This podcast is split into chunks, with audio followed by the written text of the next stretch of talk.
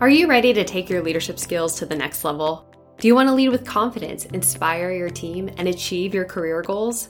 I'm excited to announce Lead Into It is now offering leadership coaching. Picture this 60 minutes of focused one on one coaching that will transform the way you lead. Whether you're a seasoned executive or just starting out on your leadership journey, Lead Into It has the expertise and guidance to help unleash everyone's full leadership potential.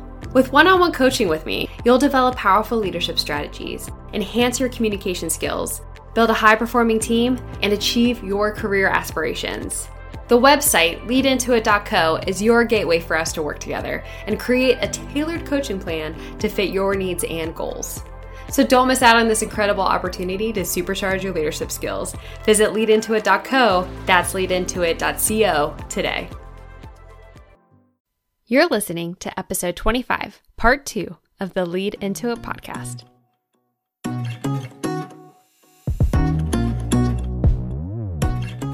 I'm Sarah Greco, and I have over 10 years of experience in various roles and industries. During this time, I learned just how crucial leadership is as both an employee and a leader myself. This has led me to a mission to inspire and provide resources for those who have a desire to be a leader in their field. The Lead Into It podcast is designed to help you learn how to be a leader with advice, tools, tips, and inspiration from people with all different types of background. Let's get started.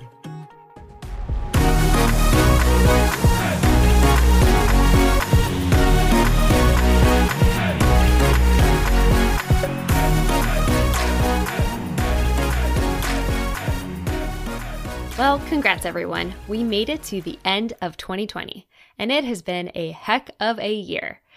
What I wanted to do for this last episode was bring you some of the best moments that I had from the past year. And so, what you'll be listening to are a bunch of leadership lessons and advice in a single episode. Today's episode has five, and I'll go through each of them one by one to give you a quick description before going into them. But in the show notes, you'll find the timestamps for each of these. So if you just want to hop to a specific one, I'll include that in the show notes. You can find it and just skip on over, or feel free to listen to all of the advice. Anyways, the first one is from episode 18, Yes and with Emily Zavisha. And we had talked a little bit about her improv training and what that kind of entailed and how it translated to the corporate world. This snippet is very short, but it talks about gift giving and how it relates to being a leader. The second one is from episode 12, Own Your Mess with Scott Miller. And in this episode, we talked a lot about being a leader, but one of the things that he talked about that was really valuable was listening to understand versus to respond. Number three is from episode 15, Communicating with Intention with Marissa Santoro. And we talked about acting in spite of fear. Number four is from episode 13, Culture and Leadership with Cheryl Huey. And she talks about growing in her leadership roles. And this was a specific one. Great story. Loved it. And the last one is from episode 11, Leading with Happiness with Dr. Raj. And he describes what you can do for yourself when leading into happiness. He also talks about the Bamba model. Uh, if you want to learn more about that, go to the whole episode. But this one snippet is also very valuable. Anyways, I really hope you enjoy it. Happy 2020, happy holidays, and I hope to continue leading into it with you in 2021.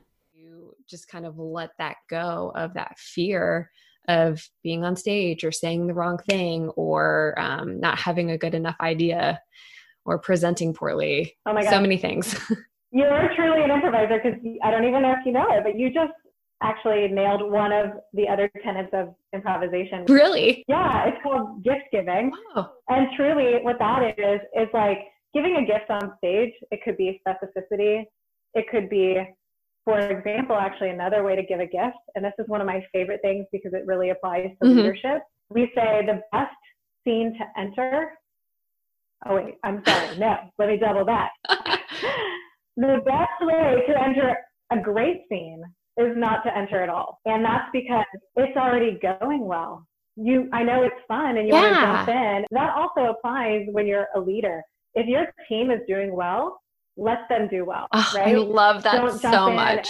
Take, yeah. So it's giving the gift of just letting it breathe and watching and enjoying and learning and listening and maybe you might be able to come in later into a scene, or as a leader, you might be able to or need to come in and support at another time. But if it's going well, let them mm-hmm. do it, right? Mm-hmm. That's another way to give gifts. Talking is fairly selfish, listening is fairly selfless. Mm-hmm. Listening is a leadership competency, but it's counterintuitive because most leaders have been educated and enculturated to speak, to be a powerful influencer, to mm-hmm. be in sales mode, persuasion mode. When is the last time you voted for a candidate because they were a great listener? No, mm-hmm. they were mm-hmm. talking, right? And they were persuading you and influencing you. So most leaders have spent the majority of their professional development learning how to speak better from stage powerpoint keynote how to, how to master your nonverbals right? And and how to influence clarify mission vision values system, structures strategies. Clarify clarify over clarify keep speaking right? I mean yep. all of us as leaders have been taught the power of being forceful communicators. It's an important competency. I don't i don't denigrate any of that. Mm-hmm. the problem is hardly any of us have had any training around being a better listener because mm-hmm. we're always in persuasion mode. So I think the call to action for your listeners is to really be aware of what a poor listener most of us are. Not because we're bad people, mm-hmm. because we're inherently selfish. It's just, you know, I'm a better tennis player than I am a alai player. Why? I've never played alai. I played tennis my whole life. So mm-hmm. naturally, I'm good at playing tennis. I was never turned on to jai alai. Jai alai, by the way, is a sport in Florida. That's okay. Sorry. Jai alai is like a indoor boomerang that you throw with a, a hook and you catch a ball. Okay. It's like, it's like a South American sport. Sorry, okay. called alai. Yeah. So I think to become a better listener means you do a couple of things. One is first, you become more self aware of why we are bad listeners. We're bad listeners because we're always on our own agenda when someone else is talking, naturally we're all distracted. The American Express bill is due. You know, I need to move the laundry from the washer to the mm-hmm. dryer, mm-hmm. right? Mm-hmm. What time is my flight tomorrow, right? If I, if I checked in, on and on and on, right? We have mm-hmm. tons of distractions that aren't going away. Netflix is not going to have less programming next year than they had this year. Mm-hmm. Um, there's going to be more choices and more options as we go forward. So, one is to recognize that we're all easily distracted.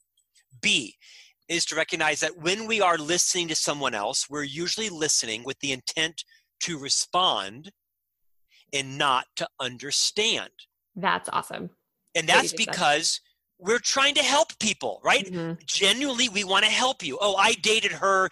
Here's how you break up with her. I've worked for him. Here's how you manage them. I've shopped there. Here's how you return that blouse to the store, right? It comes from a good place we want to help other people. And when we're listening to someone, we're listening on our own agenda, our own mm-hmm. timeline, our own frame of reference. The problem is, most people don't want you to help them. They just want you to listen and understand. Mm-hmm. Yeah. even need you to agree with them. Right? My wife does not need me to solve the latest issue with her girlfriends at Orange Theory this morning. She just mm-hmm. wants me to listen to her and validate her. Mm-hmm. So I think the first step to being a better listener is to recognize that your need to solve their problem, to respond, to jump in, comes from a good place, but it's usually not helpful mm-hmm. because most of us listen with the intent to respond. And therefore, our listening style is to ask a bunch of questions, right? To probe, to interpret, to mm-hmm. evaluate, to peel the onion. And as leaders, we've been taught to ask great questions, right? Metaphorically, get to the root cause and peel the onion. Those are good business skills to have in a meeting where you're trying to understand the supply chain. Mm-hmm. Those are not good skills in relationships. Yes. So the first thing is to recognize how often you kick into response mode, problem solving mode, questioning mode. The other aspect I'll share with you is this idea of interrupting. We have time for that? Yes, go into it. It's great. So I think most of us, if you are really self aware, all of us have some propensity to interrupt for any number of reasons, right? We want to help solve their problem. They're long winded. We want to get to the bottom line. We're uncomfortable with silence, whatever it is, right? We want to move it along. We're anxious people. We don't like small talk, whatever your motivation is. Most of us are interrupters. I don't know many people that aren't. Mm-hmm. And Dr. Deborah Tannen, who's a famous linguistics professor from Georgetown, if you got an organizational development or a communication degree in the 70s or 80s or the 90s, you know who Dr. Deborah Tannen is. She was the Oprah of communication in my generation. And I was interviewing her once, and Dr. Tannen shared that the reason most people interrupt and I think, Sarah, this is profound. So, to mm-hmm. your audience, if I'm boring you, check back in right now because this next like five sentences is good stuff. Mm-hmm. The reason most people interrupt is because all of us have a subconscious alarm clock that goes off in our minds when we think the other person should stop talking. Like literally, like a metaphorical ding goes off in our brains. When Sarah thinks that Scott mm-hmm. is done at 38 seconds, that bell goes off and you jump in. When Scott thinks that Dawn should stop talking at, at 49 seconds, the ding goes off and I interrupt. Mm-hmm. When that bell goes off, we jump in and interrupt. And Deborah Tannen says that if you can resist the urge to interrupt, you can transform your leadership skills, your listening skills, your empathy skills, your relationship skills. So Dr. Tannen said, whenever that alarm clock goes off in your mind and you're tempted to interrupt someone, very gently take your upper lip, close your mouth, touch your upper lip to your lower lip. Don't grimace, right? Don't mm-hmm. don't even do it in a way the other person can see. Just very gently have your lips touch each other and count to 10. I'm going to do it right now.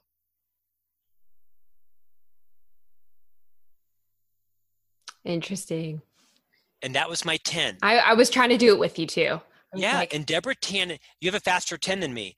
Dr. Tannen says that it's in that time, that eight to 10 seconds, if you can resist the urge to interrupt someone, it's likely, highly likely, Sarah, mm-hmm. that the other person will complete their thought, land their point, or share something especially important or sensitive or vulnerable that then allows you to decide should you ask a question should you validate them should you follow up it's a it's a it's a it's a it's a transformative skill I encourage all of your listeners today if you want to be a better listener, move off your agenda, move off your timeline, don't try to solve someone's problem for them, and resist the temptation to interrupt. Mm, that's so good.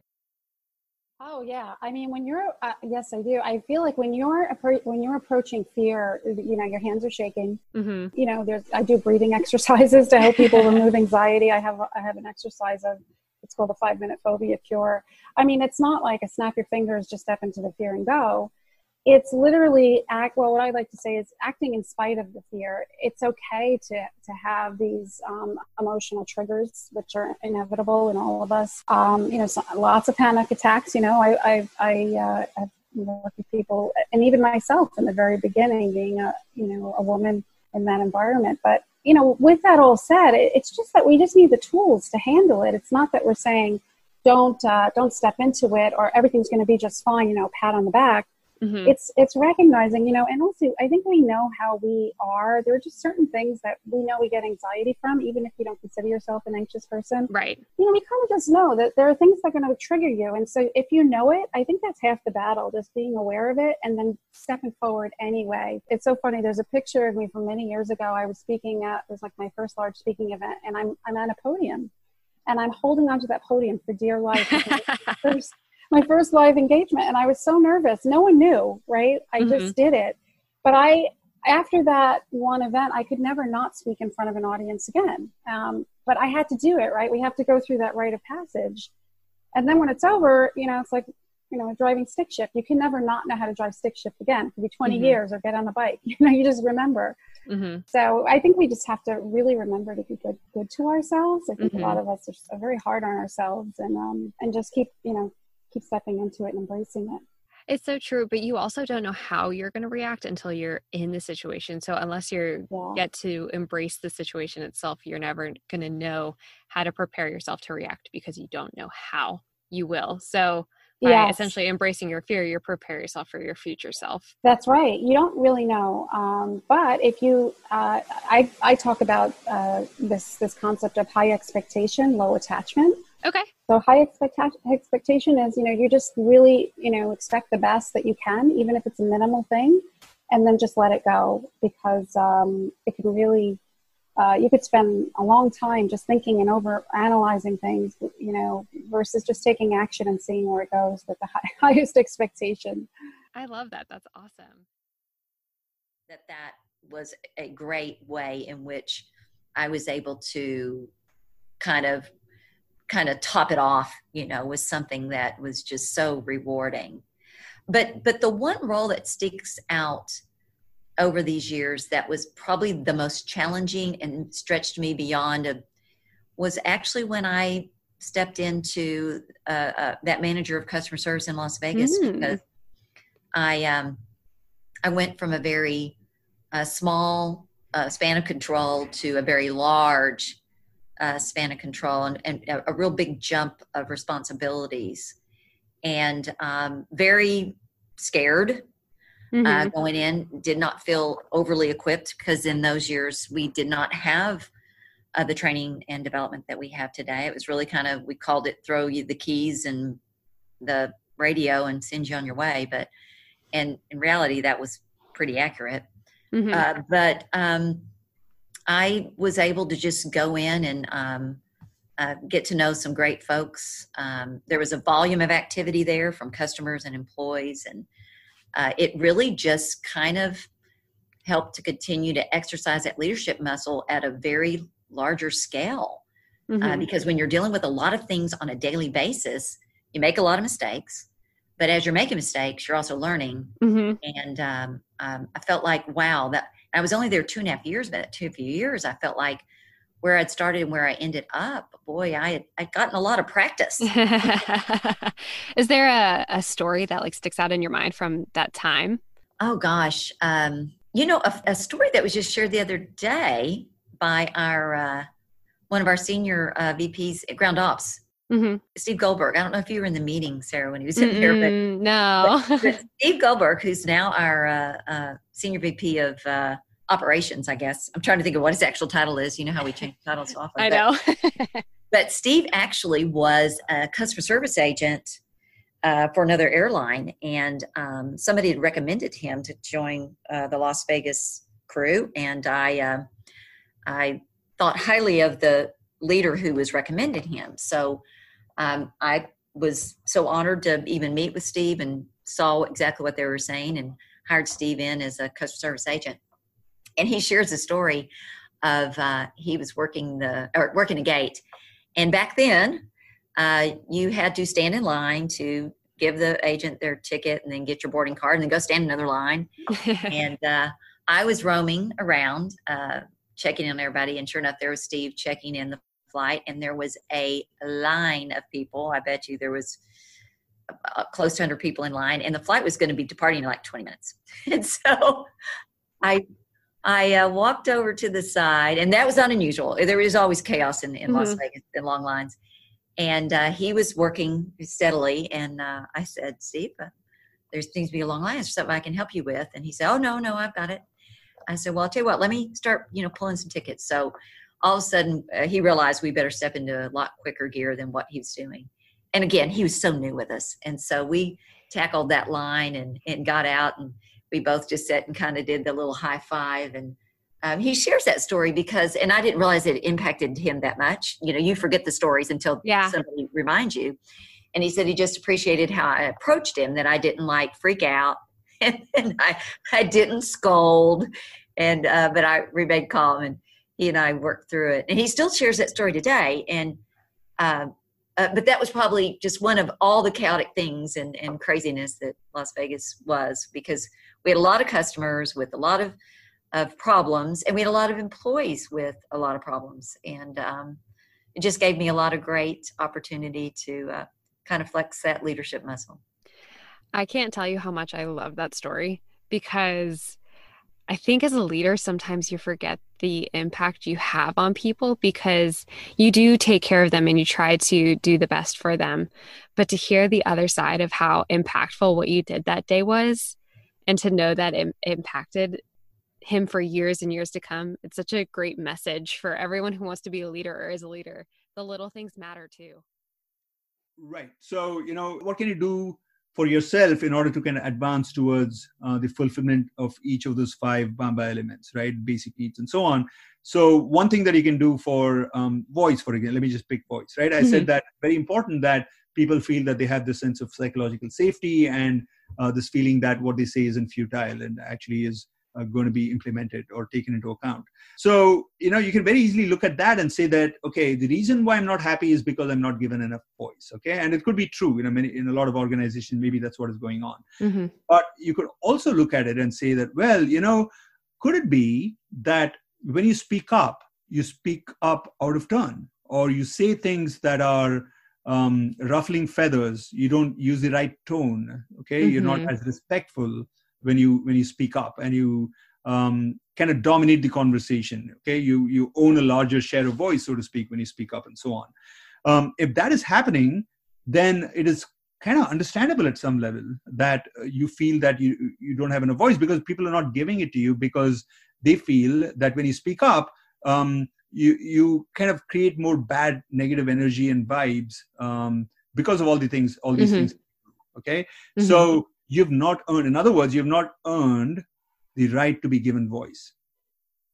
right mm-hmm. does it make mm-hmm. sense so uh, you know it's not that the organization is to blame here as much as perhaps you are to blame for not having the right kind of um, you know uh, right personality or uh, right behaviors um, for you to be given that voice and so you have to now work on yourself in order to change certain things to be more productive from your from your side so that you can be given more voice. And so that's the you know you are the lead dancer in the bamba dance. Yes yes. It's so true because if you reflect on what you bring to the table and see what characteristics you could adjust or kind of steer course because I think people tell themselves this narrative that an organization is either against them or this organization isn't for them.